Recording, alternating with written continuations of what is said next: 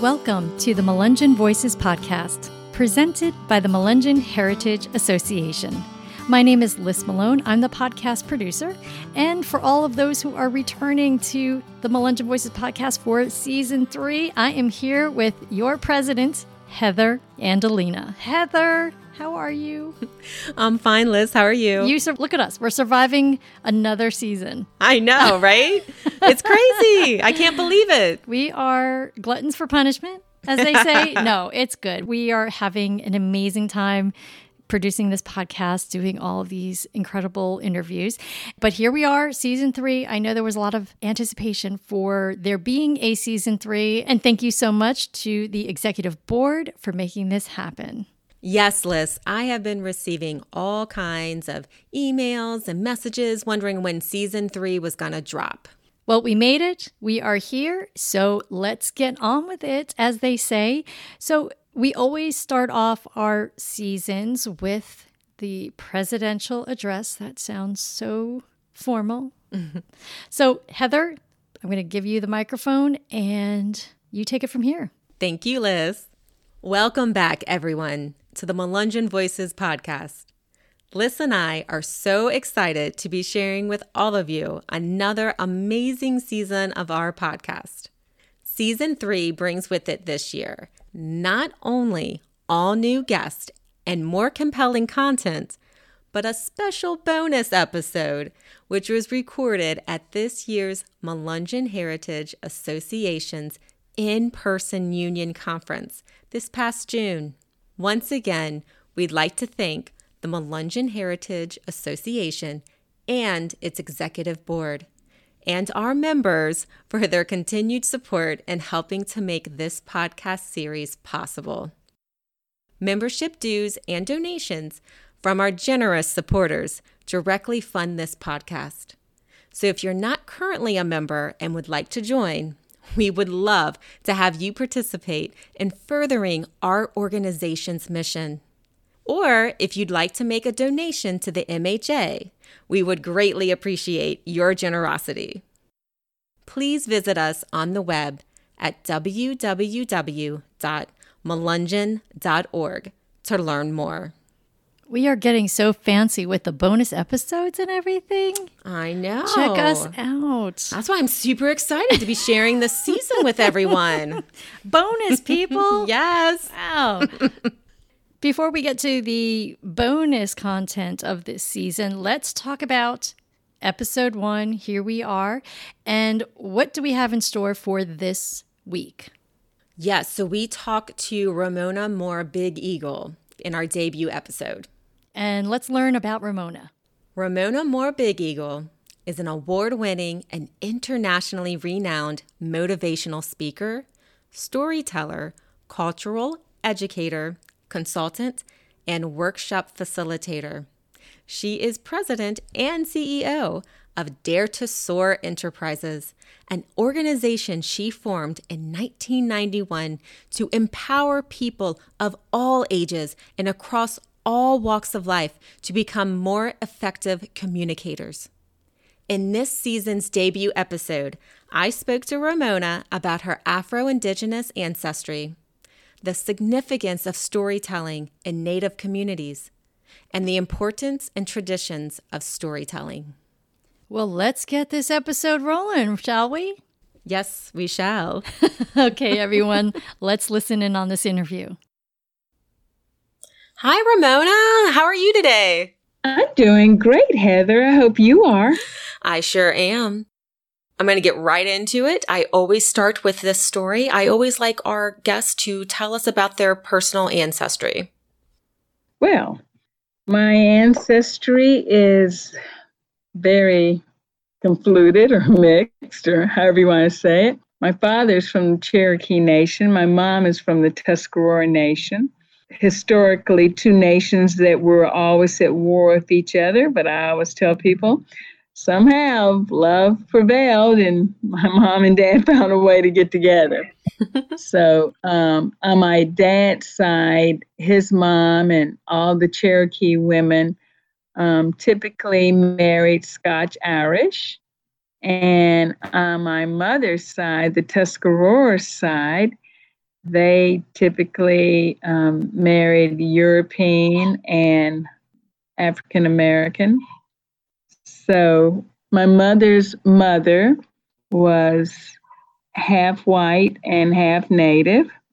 Well, my father's father was Penobscot. He was native, and his mother was native and Irish, Scotch Irish. So that's why I say it's, you know, kind of confluted.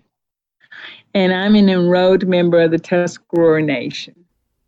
So the Tuscarora are one of the indigenous nations that are connected to the Melungeon people as well as the Cherokee. So when mm-hmm. did you first learn about the Melungeon people and do you have any personal connection ancestry wise to the Melungeon people? To answer the first question, when did I first hear or know about Melungeon? I did undergrad and graduate, for that matter, study in Tennessee. I went to Carson Newman College undergrad and went to East Tennessee State for graduate school, both of which are located in Eastern Tennessee. and I'll never forget the day, I think it was about my freshman year of college at Carson Newman College in Jefferson City, Tennessee, that someone asked me if I was Melungeon. Now, I've been asked a lot of things. Are you black? Are you Indian? Are you half black and half Indian? Are you half white and Indian? I've been asked a lot of different questions, but that one had never been asked. No one had ever asked me if I was Melungeon. And so my first response was, What do you mean when you say Melungeon? I don't even know what Melungeon is. And so they said, you know, people that are part native and part white and part black. I said, well, not that I know of, but I guess I could be. I would probably qualify. so that was my first time ever hearing the term Melungeon. And um, I am truly a scholar, a lifelong learner. I always have been. I live in a house with over 53,000 books in my personal library here in this house. I have every book I've ever had since second grade.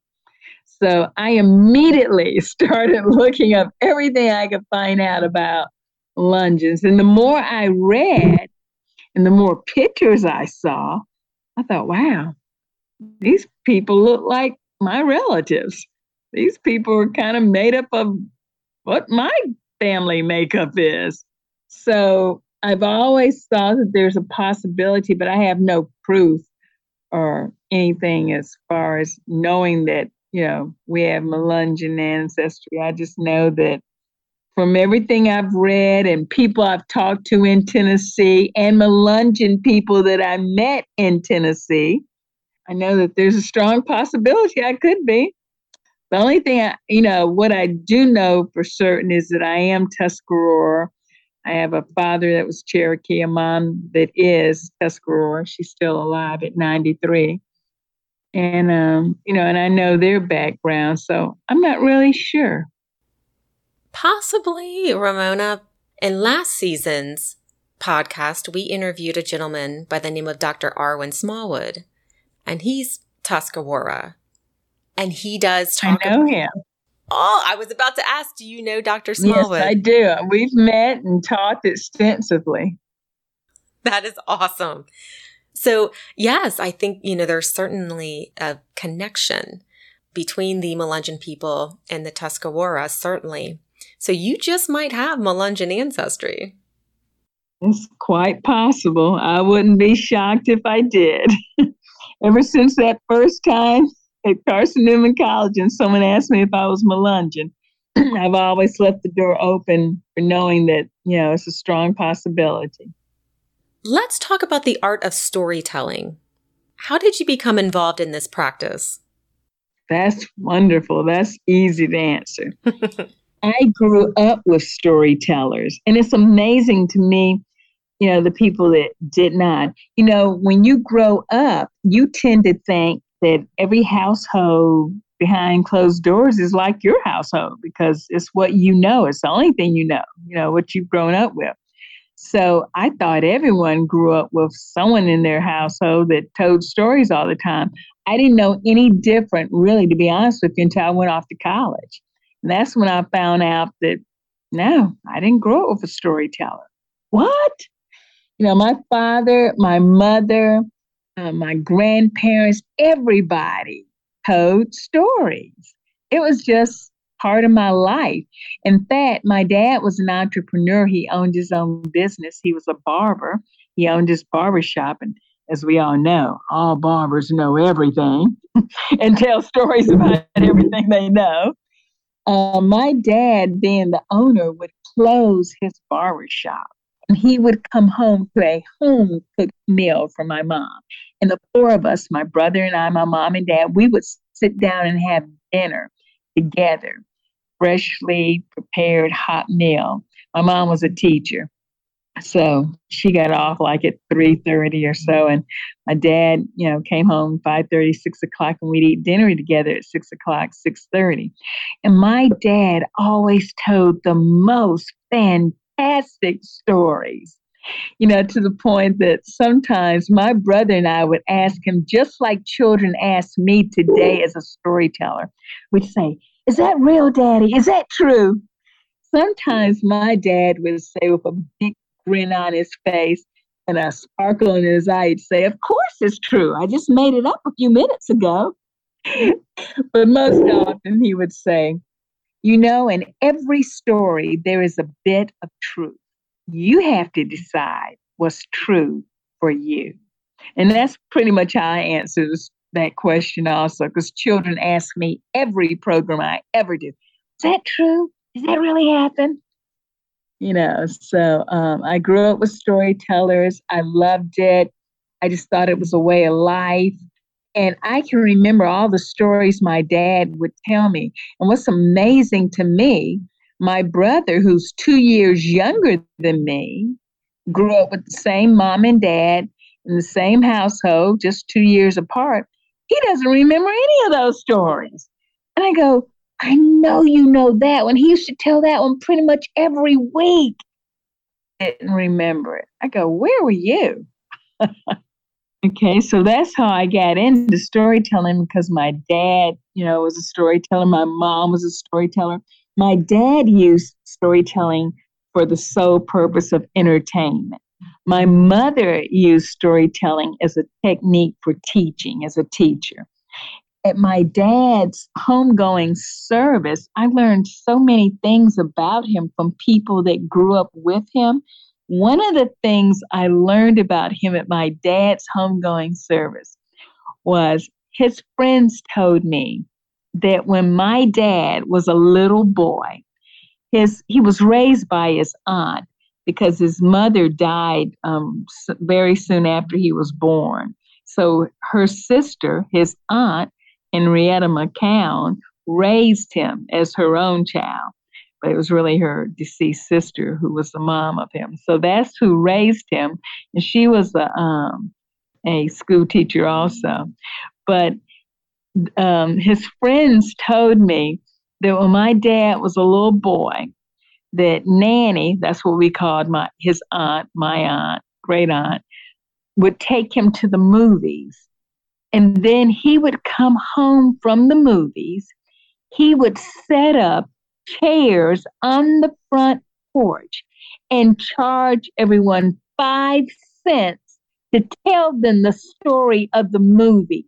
And they all, every one of them told me that when my dad told them the story of the movie, told them what he saw at the movie, it was like they were right there in the movie. They said from what he said, they could see everything that was happening on the movie because he was such a good storyteller. They felt like they were there at the movie theater looking at the movie with my dad. Isn't that amazing? Yes, it is. That that was one of the stories about him that just oh my goodness that put a smile on my face still to this day. I smile when I think about him lining up chairs on the front porch and charging everyone 5 cents to tell them about the movie. I was just going to say, and I definitely inherited that aspect of storytelling from him.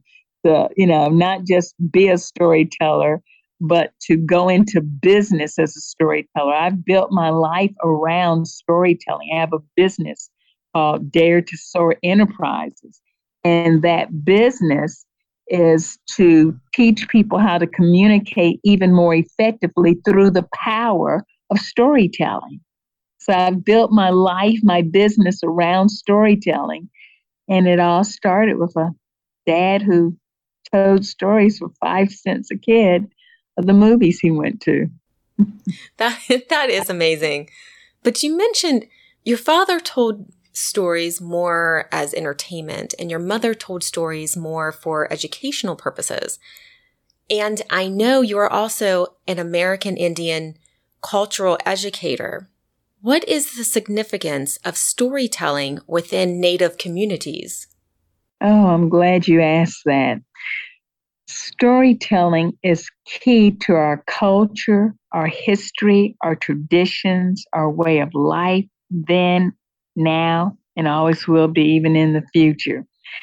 In the American Indian culture, first off, there are many different tribes, many nations, all with their own language, their own traditions, their own individual culture as a tribe, as a nation, and their own particular stories, their creation stories, their their warrior stories, their hero stories, as, as Campbell would say. So before there was written language communication, written communication, there's always been oral tradition verbal language. And as a result, you know, as an artist, as a storyteller, I'm considered an artist. You know, each art form loves to say, we were the first, you know, painters and drawers. You know, they go, oh, yes, before anything was ever done, there was always the picture. And, you know, dancers love to say, oh, no, it started with us, the dancers. We would dance the, the events of the day out. But with all humility and humbleness, I say you're all wrong. it all started with the story. Storytellers were the first artists. Storytellers were the first historians. Storytellers began it all. Everything else came from the storytellers and their stories. So before there was written um, language, there was the story and those that shared those stories. Every day was a sharing of the hunt that day, or the harvesting that or the, you know, about the everyday life, the, the hunting, the harvesting of the food, the gathering, the, um, the chores, the children. It all started with those those events and a story about those events for the day. So storytelling has always been a key component of indigenous culture, always will be. And as a storyteller, I love the responsibility I have of keeping our culture, our traditions alive through the stories. That is wonderful. You know, I was just in Jonesborough, Tennessee. Yay! Yes. One of my favorite places. yes, I was going to ask you if you've been there, but I would imagine you you should have. Uh, it being the storytelling capital of the world. Yes, in fact, when I was in at Carson Newman, attended Carson Newman as a student, I'll never forget. It was either September or October, somewhere. It was in the fall. A bunch of us students heard that there was some lady telling ghost stories in a graveyard. We all packed ourselves into a car. When I say packed, I mean we were sitting on each other's lap, and I mean because everyone that wanted to go piled into one car. So that car was packed. And we all drove to Jonesborough to hear this lady tell ghost stories in the graveyard. Now, we had no idea that history was being made, but that storyteller was none other than Jackie Torrence. And she was telling ghost stories. And oh my goodness, we all had goosebumps, our hair standing up on our. We were looking around in the dark and shadows, and oh, it was just the perfect place for storytelling. And I was totally hooked on that um, whole event to think that maybe, just maybe, I might could do the same thing and have the same effect on people as Jackie Torrence did that night in the graveyard telling ghost stories. That is so cool. I love ghost stories. I do too. Ramona, would you like to tell us about one of your personal favorite stories? I will tell you this it's hard to say what's my favorite. I have three children. That's just like asking me, well, which child is your favorite? Well, I love all of them. You know, they're equally different. So I have a different expression of love for each one based on their love language. But, you know, I love them all. And that's how it is with stories. I love all of them. So it's usually kind of hard to pick a favorite, but I do have some that are that I've been known to tell more often than others. Um, one in particular, the one I did for my TED talk back in 2019, the story this um, I would have to say that's my signature story. That's one of my favorite stories. So I'll share that one with you if you'd like. Sure thing.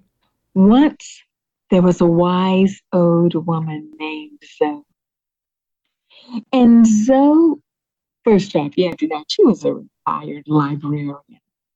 But she was not living a life of sitting back in a rocking chair reading a whole book or, you know, that type life. Instead, she loved to get outside in nature. Nature just seemed to bring her alive.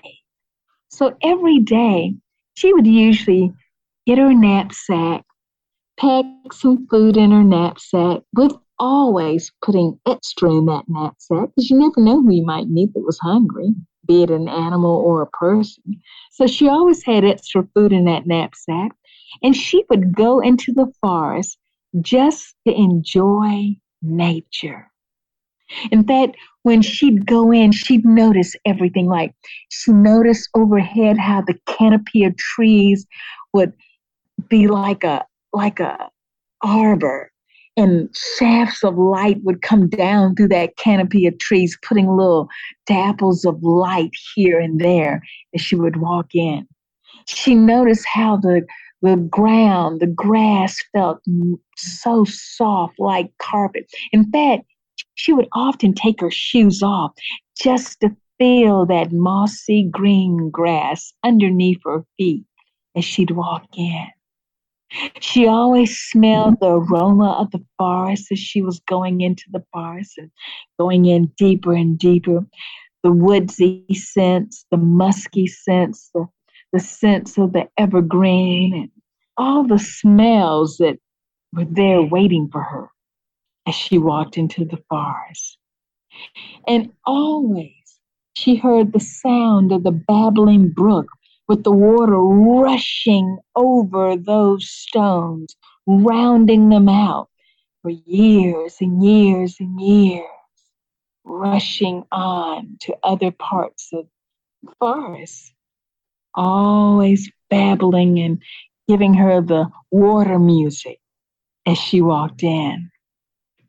And whenever she got thirsty, well, she would just go over to that babbling brook She'd cup her hands together, slide them into that cool, crisp, clear water.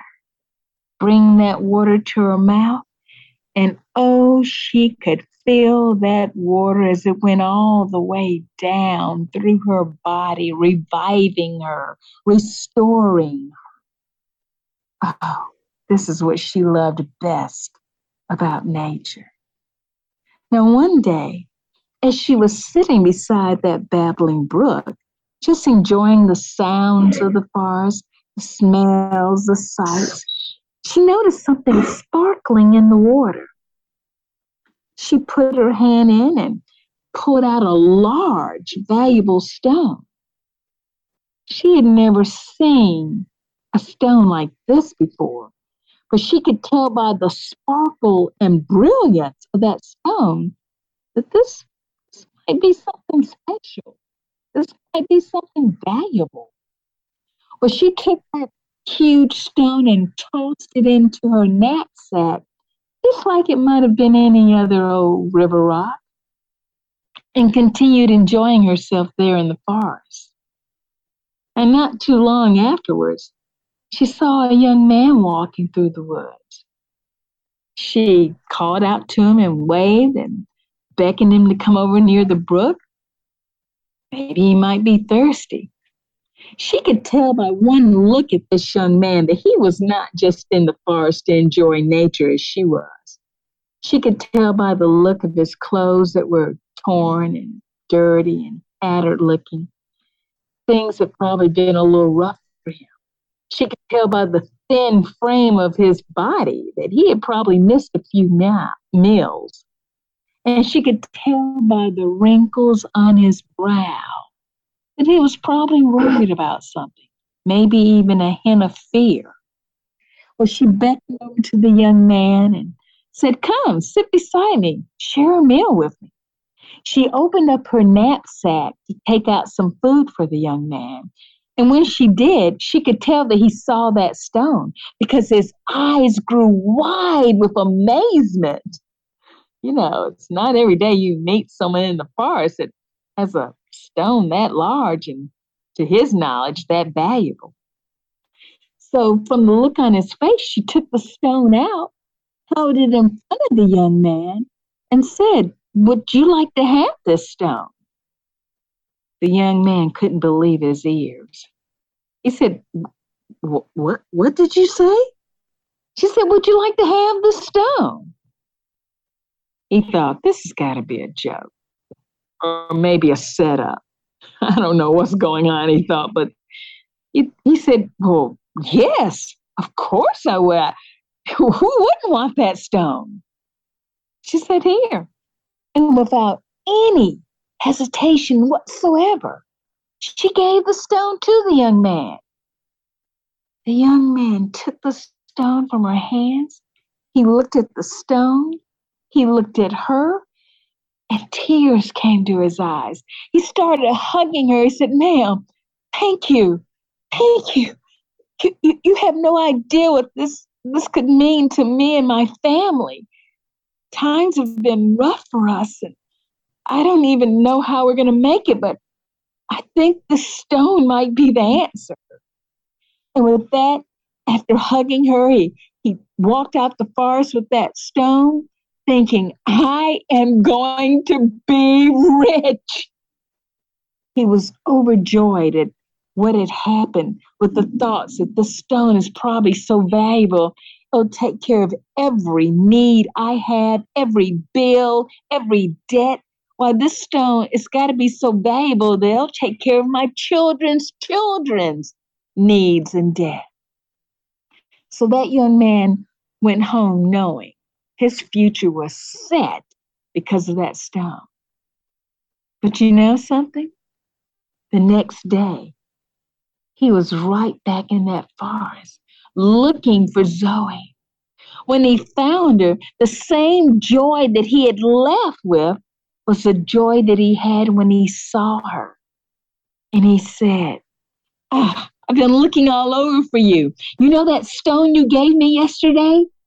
I took it to an appraiser. It is worth millions. He started talking about one of the largest, whatever he named that stone.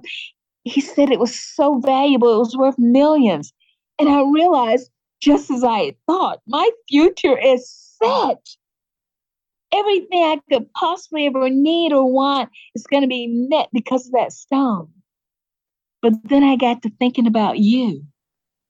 I got to thinking about how you gave me the stone so easily, so freely, without any hesitation. And even though he offered me a lot of money, I said no. And here I am now to give the stone back to you. At that point, Zoe looked surprised. She said, You came to give the stone back? Even though the appraiser had said that it would be enough to take care of all of your needs? He said, Yes. You see, yesterday, you made me a very rich man with that stone. But I want something that's even more valuable than the stone that you gave me. I want what you have inside of you that caused you to give the stone away. And with that, he gave her the stone. And like before, Zoe tossed that stone that she now knew was worth millions. She tossed that stone in her knapsack just like it was a regular old river rock. And she sat down with that young man and she began to tell him story after story after story. Stories of her life, her experiences, imparting her wisdom, her knowledge, those experiences. Story after story after story. And finally, when she stopped, she looked at that young man and said, That's me. That's my life. That's who I am. The stories hold who I am in words. And now I've shared them with you. And the young man hugged her as he had the day before and thanked her with tears in his eyes. And he said, You know, yesterday you made me a rich man, but I'm giving you the stone back. I've given you the stone back. And now, because of your stories, because of your wisdom, your knowledge, your experience, giving to me by your stories. I am richer right now than I was when I had the stone. And he went away a very rich man. That was so beautiful, Ramona. Not the power of storytelling. Thank you. I love it. How can our listeners learn more about your work and how can they get in touch with you? Oh, I like that question too. that's real easy. I am for hire. I, in fact, I go all over the world doing storytelling. I go just as easily to Raleigh as I do to Wisconsin, Alaska, the Bahamas, Jamaica, Africa, doing storytelling. So someone can easily get in touch with me by website.